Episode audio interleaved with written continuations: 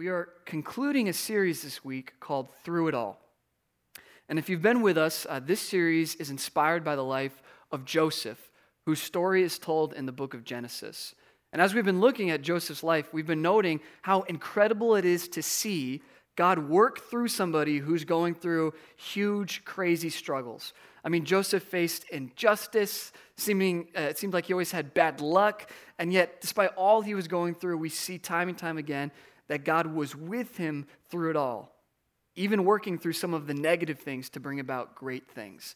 And, and that's been our focus as we've gone throughout this series. But today we're going to shift the focus just a little bit, and we're going to talk not just about how God is there with Joseph through it all, but we're going to talk about how Joseph was there for his brothers through it all. There for his brothers through it all. Now, it's tough uh, kind of managing sibling relationships. Is anybody in here willing to admit that one of the siblings in your family tends to be bossier than the others? Is that okay? Wow, that was a quick hand. My goodness, yeah, yeah. Um, in fact, most of us kind of, it can be hard sometimes just dealing with bossy personalities in general. That can be kind of a stretch for us. Uh, I'll never forget um, in college, I was elected to like a position of leadership at our school, and I went to a Christian school. I was trained to become a minister, and um, every now and again, they did this event where they would bring all of these uh, leaders from the school, all these student leaders who had been elected, they'd all bring them to a big conference from all the different Christian schools um, around the United States. And I got invited to this conference one year, and they started it by putting 40 of us leaders in a room, and they said, okay, we've got an agenda, things that we need to accomplish while we're here this week. Um, but here's what we want to do to start the conference. We want you 40 student leaders to get together, get to know one another, and we're going to come back in 30 minutes. By the time we return, one of you needs to be in charge. Which was the worst idea ever. It was a great conference, but to put 40 super driven, ambitious, bossy leader types in one room and give them 30 minutes for one of them to like emerge as like the dominator, it was just, you know, it was a boss fest. And by the way, by the end of it, yes, I did get in charge because I was clearly the most bossy and the most unstable of that entire group of people from around the nation. But, but yeah, like I said, I've been in competitive sports my whole life. That was the most competitive atmosphere I've ever been in. But I think we can relate. Even if we're not like a bossy type of personality, we want to be in charge. We want to be able to kind of make the calls and, and choose what's happening. And really, at the beginning of the story of Joseph, what we find is a tension with who's going to be in charge. That's what starts this whole dramatic story that we've been telling you for the past five weeks. It all starts with the question who's going to be the boss? Who's going to be in charge? And if you missed the first week, let me give you a quick refresher in Genesis chapter 37 and read you verses 5 through 8. This is how our story begins. Joseph had a dream. He's the younger brother. And when he told it to his brothers, they hated him all the more. He said to them, Listen to this dream I had. We were binding sheaves of grain out in the field when suddenly my sheaf rose and stood upright, while your sheaves gathered around mine and bowed down to it. What every older sibling wants to hear. Verse 8 His brothers said to him, uh, so, do you intend to reign over us? Will you actually rule us? And they hated him all the more because of his dream and what he had said. Twice in this little passage, we have the word hate. His brothers hated him and hated him and hated him. Joseph says, Listen, the Lord gave me this vision about what's going to happen in the future, and you're all going to bow down to me. Isn't that wonderful? And they're like, We hate you. And as some of you know who have been here, that hate boiled and boiled and festered and festered. At the beginning of the story, when they hear the prediction, the brothers said to themselves, We would rather die than have this prediction come through. In fact, we would rather kill, we'd rather murder than have this prediction come true. And that's exactly what they plotted. They plotted to murder their younger brother Joseph, who had all of these dreams about making them bow. Eventually, one of the other brothers said, instead of murdering him, let's make some coin. They sold him into slavery, where Joseph's long and incredible journey began. As some of you know, he went from a slave to eventually basically the vice president of all of Egypt. Incredible, incredible story. But I want to focus on the brothers today. They hated so much the idea of bowing down to their brother. It's what sets the stage for everything else we read. They hated this idea. But then, here's what's fascinating. By the time we get to the end of the story, the very, very end, after everything happens, the brothers actually are a part of this prophecy being fulfilled. They finally do bow down to Joseph.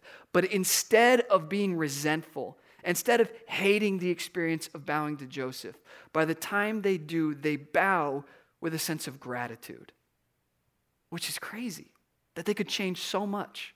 Let me read it to you from Genesis chapter 50, the final chapter we're going over in our series. When Joseph's brothers saw that their father was dead, daddy died, they said, What if Joseph holds a grudge against us and pays us back for all the wrongs we did to him? Let me pause right here. Daddy was always good to Joseph, and they thought the only reason Joseph was being nice to them was out of respect for dad. Dad passes away, and they're like, oh no, now he's going to let loose on us. Now he's going to use all the power he's gained and he's going to crush us. So they sent word to Joseph saying, Your father left these instructions before he died. This is what you are to say to Joseph I ask you to forgive your brothers the sins and the wrongs they committed in treating you so badly. Now please forgive the sins of the servants of the God of your father. When this message came to Joseph, he wept. His brothers then came and threw themselves down before him. We are your slaves, they said. This is the prophecy being fulfilled. And they said to him, We will do anything to serve you, anything to salvage our relationship with you. We don't deserve to be here, but please let us be here with you. Verse 19 But Joseph said to them, Do not be afraid. Am I in the place of God?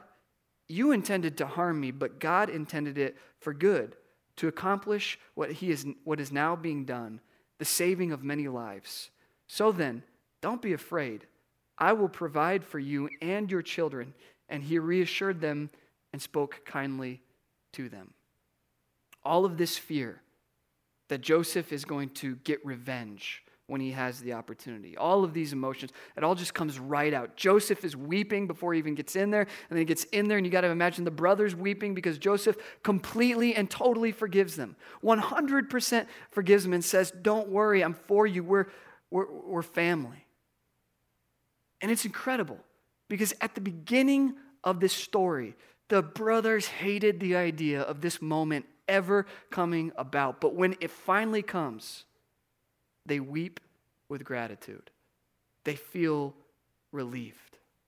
They're bowing, and it feels right. What changed from the beginning of the story and the end? The brothers met a good Lord. A good Lord. What do I mean when I say the word Lord? Lord is somebody you serve, somebody you bow to, and Joseph was telling them one day, as they said, You're gonna rule, I'm going to rule over you. One day I will be your Lord. I will be over you. And they never imagined that they'd want to bow to a Lord until they met a good one. I got to tell you, that is each and every one of ours experience with Christianity. None of us naturally come to anybody and want to bend the knee. None of us want to bow down to anybody. And yet, as we look throughout Scripture, we learn that we are invited to bow down to Jesus Christ. Here's what it says in Psalms 95 Oh, come, let us worship and bow down. Let us kneel before the Lord, our Maker. There's this idea within Christianity that at some point we're going to have to choose are we willing to submit to God? Are we willing to let Him be our leader, our boss, our Lord? Are we going to let Him direct our lives? And it's an idea that almost every one of us finds uncomfortable when we first hear it. I was listening to a radio station the other day and I heard Ira Glass on NPR say uh, this about religion. He said, I don't understand why God wants to be praised all the time. Like, why does he command all this allegiance? And he didn't use this word, but he was basically asking, why does he have to be Lord? And maybe you relate to that. Maybe you felt this way about faith. Like, man, the Bible demands too much. You know, I, I, hate the idea of having to give up my will and my destiny in order to submit to God. And, and if you feel that way, you're not alone. In fact, Scripture suggests every one of us comes to faith with that feeling. Isaiah 53 puts it this way We all have an instinct to go our own way. to be our own Lord, to be our own boss. And because that instinct's so ingrained in us, we also have a deep suspicion of anyone or anything that tries to lord over us. And generally, that instinct serves us very, very well. It's generally a good thing to be independent and to find a way forward and to rely on ourselves. But then, in a bigger sense, sometimes when we rely too much on ourselves, we get into positions that we should never be in. Sometimes the instinct doesn't lead us, especially when it comes to faith, into the position that we're called to be in. But that's the beauty of our story today. It's not a story of a Lord who beats people into submission. It's not a story of reluctant people being forced into service. It's a story of a group of people determined not to serve, discovering a reason that they really, really want to. And believe it or not, the reasons that they discover for serving Joseph are very similar to the reasons you and I can discover for serving our Lord. Joseph really does uh, kind of um, foreshadow Jesus coming. I mean, think about Joseph's life for a second. He is a savior who loved and forgave his offenders and prepared a palace, a future for them where they can flourish. So much of Joseph foreshadows the life of Jesus. Now, Joseph wasn't Jesus. I'm not saying that. I'm saying when we look at the story of Joseph, it gives us a longing ourselves for a Savior, for an even greater Savior. Joseph foreshadows Jesus, but maybe just as important, I think his brothers foreshadow the tension that you and I feel with, with faith. The tension that we all sense of, I don't think I want to bow. I don't think I want to bend the knee. And I can tell you right now, the only thing that ever gets you into a position where you actually do want to do that, where you do want to bow, is meeting a truly good Lord. And for the rest of the, our time today, I want to talk about the good Lord you and I can serve. I want to talk about three different things. Three different things the brothers find in Joseph that we can find in Jesus. Three reasons to bow. Number one, our Lord serves us in love. Our Lord serves us in love. When Joseph first presents the dream, everyone in the family imagines him lording over his brothers, you know, like oppressing them, being over them. But, but in the end, Joseph's position as Lord is all about serving his brothers. His reign does not look like oppression, it looks like provision. He helps them when they cannot help themselves. He saves them when they cannot save themselves. When they come to Joseph at the end of the story, they are desperate. There's no food anywhere to be had except in Egypt. And Joseph is the ruler of Egypt, so if they want to eat, they got to come to him. He's got all the power, all the authority. And what does he do with it? He uses it to serve them. In the same way, Jesus takes the position of Lord in our lives in order to serve and provide for us. Listen to what Jesus said in Mark 10:45. He said, "For even the Son of Man did not come to be served, but to serve and to give his life as a ransom for many." This is Jesus' mission statement. He says, Listen, I'm all powerful. I mean, we, we read it at the beginning of worship, Colossians 1. I'm all powerful, creator. I've got all the power and authority in the world. I can do whatever I want, but here is what I choose to do I choose to serve you in love. And love changes everything. You know, all of us, as we've said before, are naturally suspicious of power.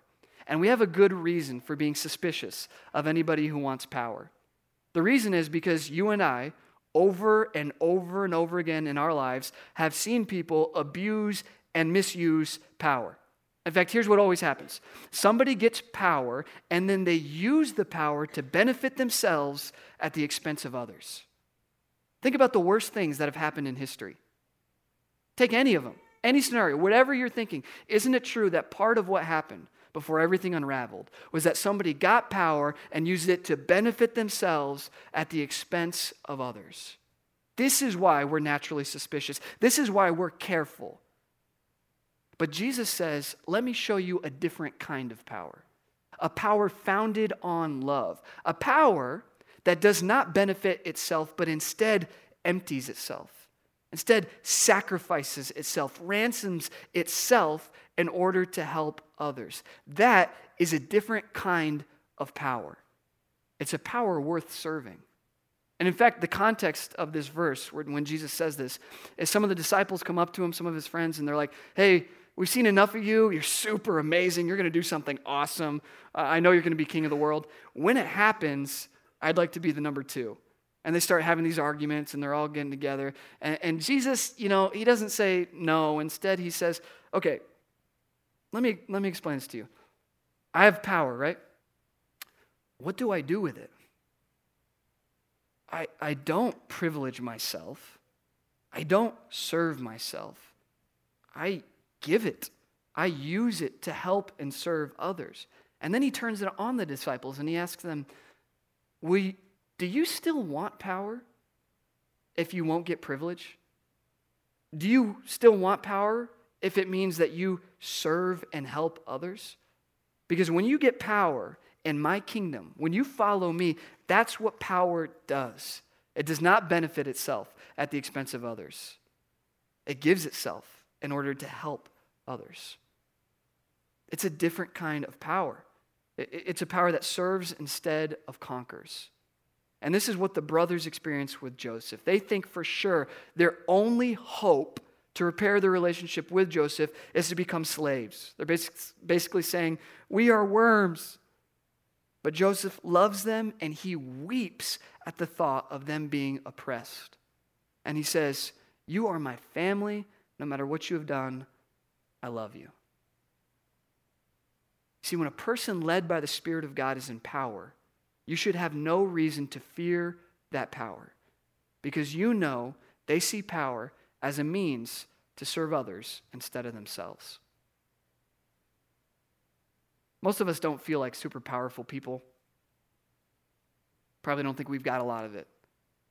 But every day, we have the ability to do things that either serve our interest or serve the interests of others. And that's, that's a little bit of power. Like at, at work, we have the choice of either helping our coworker with a project, giving them an extra hand, or complaining about their work behind their back. That's power. We're either using it to benefit ourselves and hurt them or to benefit them at the expense of ourselves. Uh, we have the opportunity when we're at home to do chores or to help our family members or to shut ourselves out and just focus on us and just do whatever we want to do. That is power. How are we using it? Every weekend, we've got a limited amount of time. And we can either use what time and free things that free time we have to serve ourselves and, and to meet our own desires, or we can use it to help others. That is power in action. At the start, the brothers do not trust Joseph's dream because they don't trust him to be in power, not until they experience his love. And once they see his love in action, they treasure his, his authority. Some of us do not trust authority especially in God. But when you go to God, you experience power as it should be power founded in love.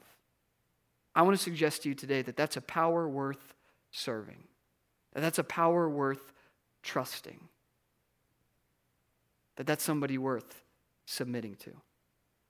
Here's the truth until you see the way that your Lord loves you, you'll never feel safe enough to bow to him. You'll never feel safe enough to submit. But if you, as we sang today, catch a glimpse of him, if you see him, you will find yourself at the very least hoping that in the end somebody just like Jesus ends up holding all the power. Even if you don't believe it yet, you'll hope that it's somebody like that. He's somebody worth bowing to because he uses his power to serve others. And not only does he use his power to serve others, but he forgives us when we sin. This is number two in your notes. We are forgiven for our sins. When we serve this Lord, he forgives us. And again, this is what the brothers experienced with Joseph. Chapter 50, which we read at the beginning, highlights two different aspects of forgiveness. There is what we might call like the legal side and then the relational side. And the legal side kind of goes like this when you take somebody from somebody, take something from somebody, you now need to pay it back. Even if it's time. Joseph's brothers sell him into slavery, and now they owe him big time because he should have never been enslaved. It reminds me, there was a, a, a court case in California this year, and there had been conclusive evidence finding that this California county put a man in jail who did not deserve to be in jail, and they put him in jail for 25 years. And after his lawyers proved everything that this was completely ridiculous, they actually had video evidence of him being in the court when they accused him of the crime. Just horrible, horrible, horrible. So when his lawyers prove all this, this, the county has to settle with him. They need to pay him back for the decades that they had taken from him. What they ended up owing him was $21 million. The New York Times came and, talked to him afterwards, and, they, they asked him how he felt about it all. And he's like, Obviously, I'm thankful for the money, but money can't replace what I have lost. Nobody can replace the decades of life that I have lost. When the brothers come to Egypt in order to get help from Joseph, they owe him big time. They sold him, they stole decades of freedom from him, and now they should be bringing him truckloads of money and apologies and everything they've got. Not that any amount of money would ever make up for it, but come on, there's some sort of reparation that needs to be made here. The problem is, the brothers don't have anything. They have absolutely nothing. And so they feel this tension. They feel this tension of saying, I, I know that you deserve to be paid back, but I've got nothing to give you. And if you're here last week, we read chapter 45 when Joseph first revealed who he was to them. And they first realized that now the person that they are begging for food has all the power to crush them. When they first realize this, they all go silent in fear. And when Joseph forgives them, when he says, Listen, I know you probably think I'm about to crush you and, and say no to giving you food, but actually I forgive you. It's okay. I'm going to give you everything you need. When Joseph first says that to them, they go silent, and we don't hear anything from the brothers for five chapters. It says they were stunned into silence. That was chapter 45. Today we read chapter 50. This is the first time the brothers speak again, the first time we get to hear from them again. And what we learn is that for the last five chapters, these brothers have been afraid of Joseph. He said, I forgive you a while ago, but they can't believe he actually forgives them. How could anybody forgive what they have done? They, they just don't believe it. They're still afraid that as soon as dad dies or something happens, Joseph's going to use his power and give them the revenge that they deserve.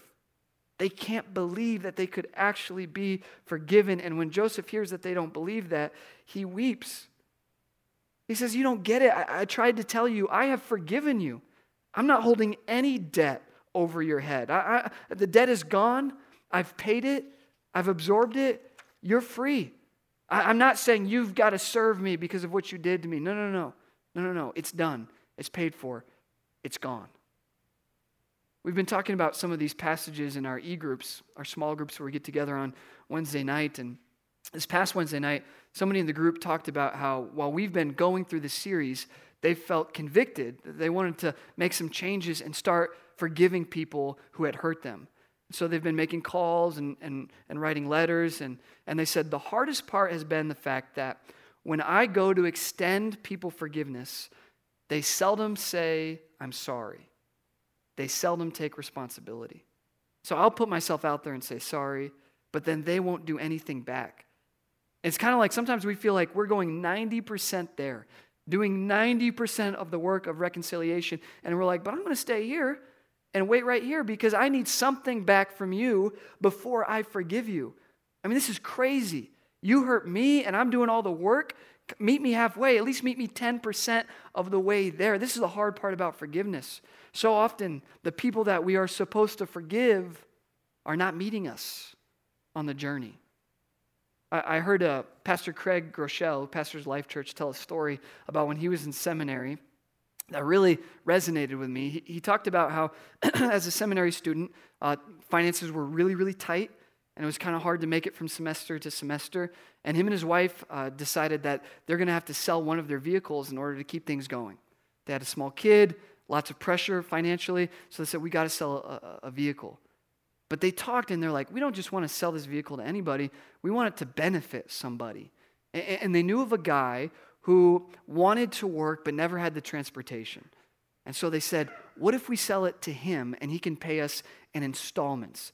If we give him transportation, he'll finally be able to keep the job and then he'll finally be able and, and then he'll be able to pay us back. So they, they, they go to the guy and they tell him all about the plan and the guy is so emotional and thankful. He's like yes if i just had the transportation uh, i'll pay you back. And they set up a, a payment plan over the course of the year for 12 months. And while he was there he gave them the first payment. They gave him the keys to the car and he drove off. And then they never saw him. And he never came back with another payment. Never contacted them. In fact, he made himself a ghost to them. He wouldn't respond to any calls. They couldn't get a hold of him. The people who knew him, gone, silent, nothing. And Craig was like, I, I got to figure out a way to track this guy down. And so he starts, you know, should we file a police report? Should we do something legal? You know, he's going through all the things like, how can we get this car back? What are we going to do? And then his wife said, I've got a different idea. Let's give him the car. like, what? Let's give him the car. The car that he stole from us? Yes, let's give it to him. Okay? And then he doesn't owe us anything. He can just have the car. And Craig said, My wife showed me that day something that I'd forgotten about forgiveness. Forgiveness is costly, it costs something. If you are going to forgive, you're going to have to front absorb the bill. You're going to have to do it. This is what forgiveness does. This is what it means to truly forgive. So often we've got to go 100% of the way there. Say, I 100% forgive you. Forgiveness is, is so costly. But then there's this other part of forgiveness, which we see in the story. And um, let me show you this part of forgiveness by saying, Can you imagine if Craig had gone back to that guy and said, Let's make another deal. I sold you the car. Now, how about the house? What do you think?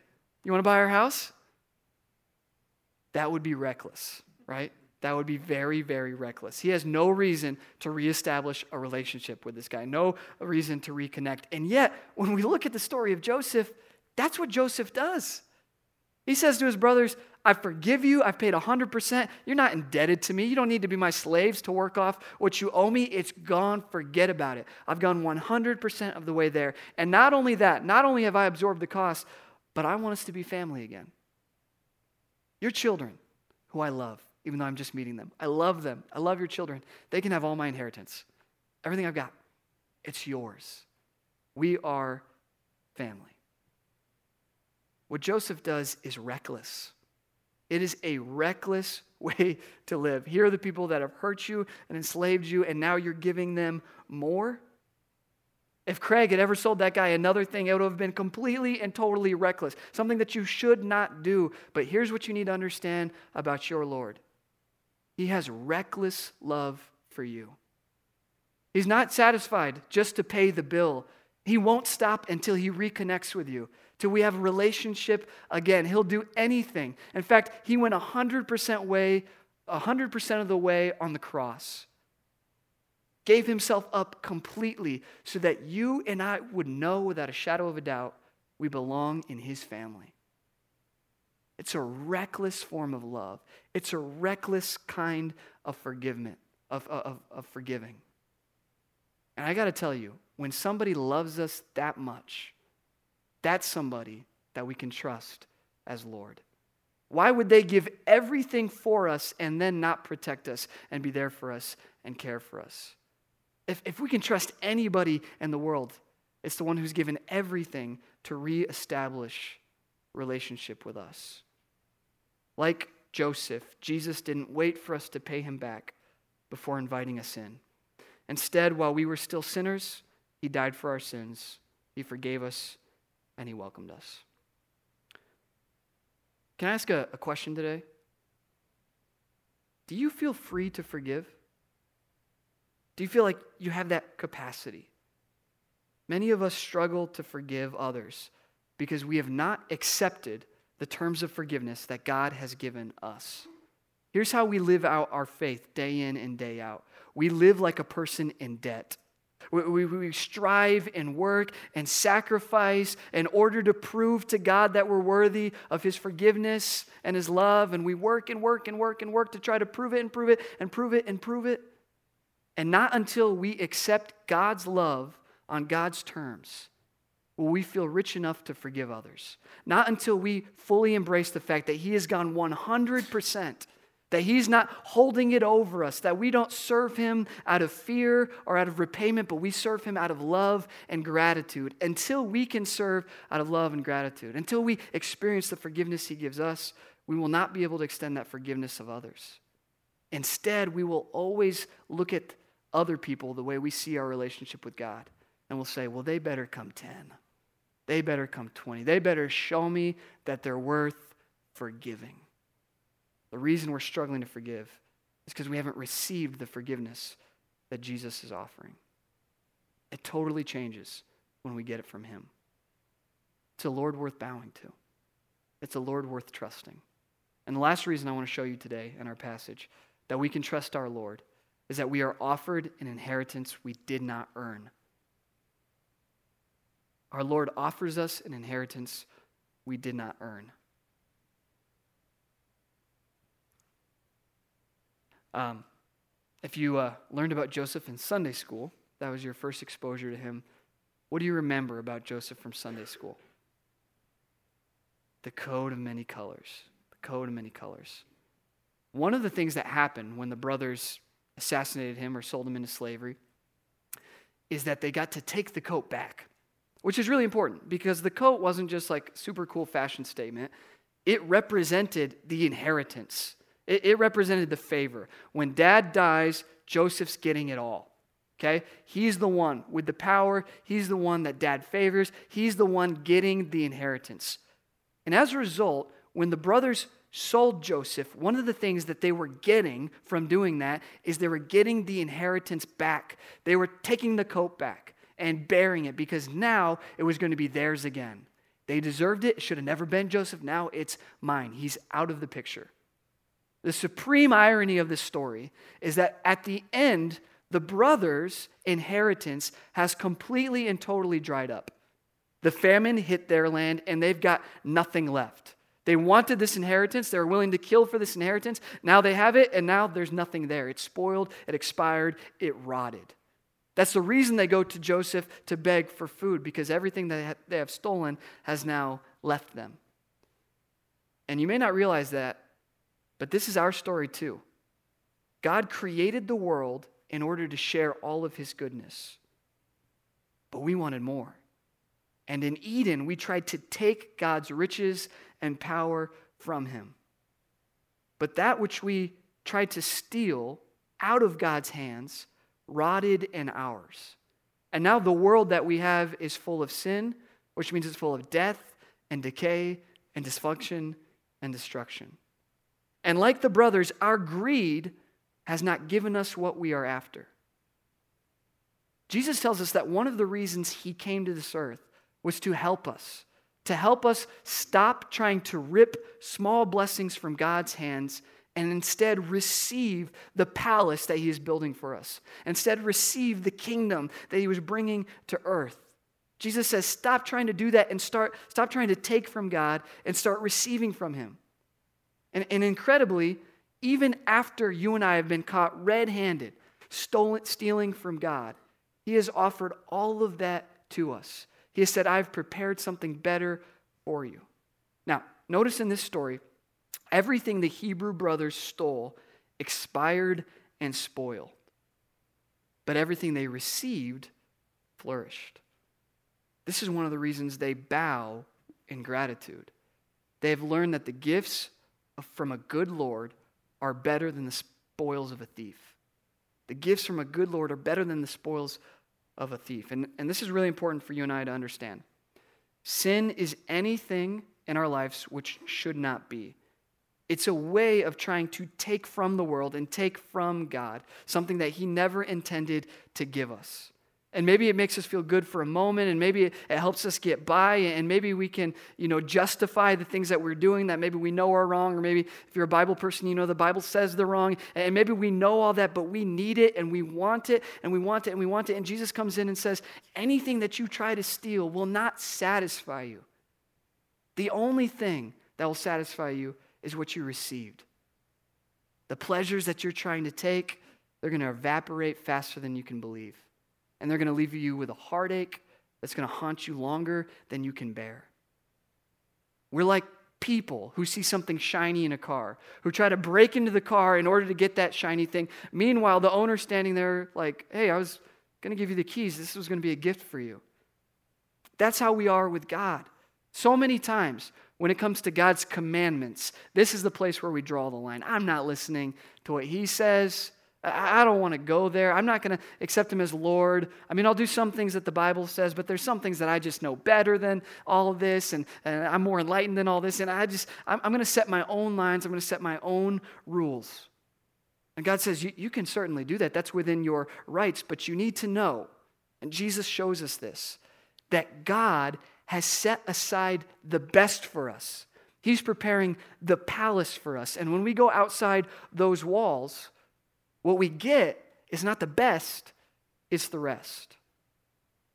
And the rest just isn't good enough to satisfy our souls.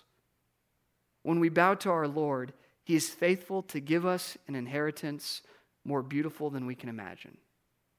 He satisfies us in the way we've always known we need to be satisfied.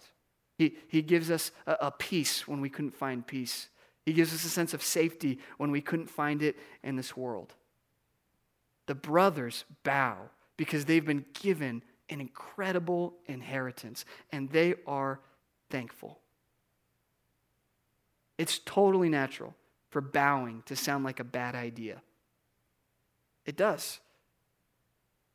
It always seems like a bad idea to our hearts at first. But when we meet a good Lord, we find reasons to bow. Our good Lord serves us in love, He forgives our sin, and he prepares his best for us. And after all that he has done for us, we find a reason to bow.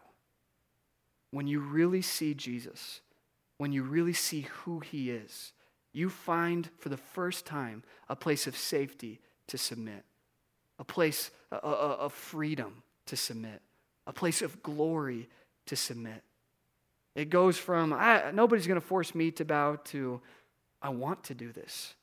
I have a new instinct, a new joy. This is who I want to serve. This is who I want to follow. This is who I want to be with. All of a sudden, I want this. I don't want what I thought I want anymore. I want something new. You know, we have a class called the Alpha Course for people who are exploring faith for the first time or the first time in a really long time. And one of the guys in this course who tells the story is a man named Darrell Tunningley. And Darrell's got a crazy story. Uh, when, when he was a teenager in his older teens, he got involved in a horrifyingly violent gang. I mean, he talks about stuff he did that will make anybody blush. And he got really involved and he got really high up really quickly. But eventually he got caught and he got sentenced to jail. And he talks about the transition to jail. And he said, The idea behind jail is that you'd feel bad and try to change your behavior. But he said, when I got there, I doubled down. I thought, listen, if I'm going to be bad, I'm going to be the best at being bad. I will bow to no one and do what nobody says. Even if I'm in prison, I'm going to find a way to do what I want to do, how I want to do it. And over and over again, he got kicked out of a prison and, and moved around and punished, you know, trying to come up with new ways to punish him, and none of it worked. And one day, there was this really young man going through the prison, another prisoner who was carrying these pamphlets, and they were inviting people to Alpha Course. And so he gets to his prison, Darrell's prison. He starts telling them all about Alpha Course and why he should come. And Darrell just waits for him to be done. And he looks him in the eyes and he threatens him Come back here again. Try to talk to me again. The young man's like, Okay, I'm gone. Well, apparently that young man had some prayer time and found some sort of courage because the next day he was like, I'm going back. And this time he had a different strategy though. He knew Darrell enough to be quick about it. So he actually like ran, dropped the pamphlet, and then went right by. And then as he's leaving, he says, It's gonna be totally awesome. You're still invited, and there's free coffee and donuts. And Darrell said, Wait a minute, donuts? Nobody said anything about donuts. I'm in. And so Darrell starts to go to this class. And he has a story similar to some of us today. He starts learning more uh, about God, and, and at first it's just kind of interesting, but then he's got this moment where he's alone at night in his jail cell, and all of a sudden it goes from just in his head to in his heart. It just starts to become real. He thinks, oh my gosh, God is here. And he decides to try prayer for the first time. He said, okay, so if you're trying to talk to me, here's what I need I need help with all my rage and my bitterness and my anger and my addictions because I know that you want me to stop these things, but I can't stop. Amen. Goes to sleep. The next day, he wakes up and he starts his morning routine. The thing that he does every morning, he goes to his secret stash of drugs and starts to light up a cigarette or whatever it was. And, and he says he's holding it and he's about to light it. And all of a sudden, he looks down at that cigarette and feels something he had never th- felt before towards one disgust. It was like he was holding kale, like kale is about to enter his mouth, something that horrifying. But instead, it's this cigarette, and he's like, What is happening? He's like, I don't even want this anymore. So he immediately chucks out the, the lighter, takes all of his stash, throws it out the window, and he's like, I don't think I need this anymore. Now he uh, preaches, he's a pastor, and he leads a church of thousands of people, and most of them come from the same background he came from. They're people just like him who said, I will never bow to anyone. I want to do what I want, how I want, when I want. I will serve no one but myself. And then they had an experience with a good Lord, and they said, wait a minute. Following him is better than following myself. Trusting him is better than trusting myself. I've done it my way long enough. It's not good enough.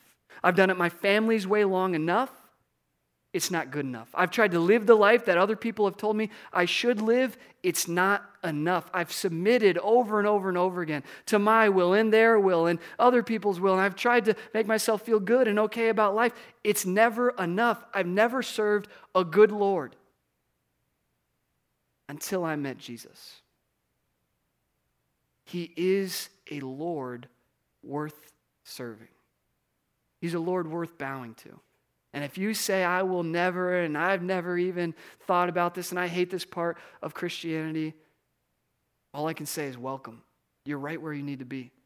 It's where we all start, it's what we all feel. But if you catch a glimpse of who Jesus really is, I got to warn you, some of those walls will start to break down because he's a Lord worth serving, the Lord that you want to serve. And here's what I want us to do today as just a small symbol for those of us who are willing and say, I do want to follow Jesus, I do want to serve the Lord, what I want you to do for just a moment is I'm going to give you a chance to bow your head in a second. And we're all about to pray together, and I'll say a quick prayer. And as I pray it, if you'd like to say to Jesus, maybe for the first time, okay, I'm listening, I'm going to submit.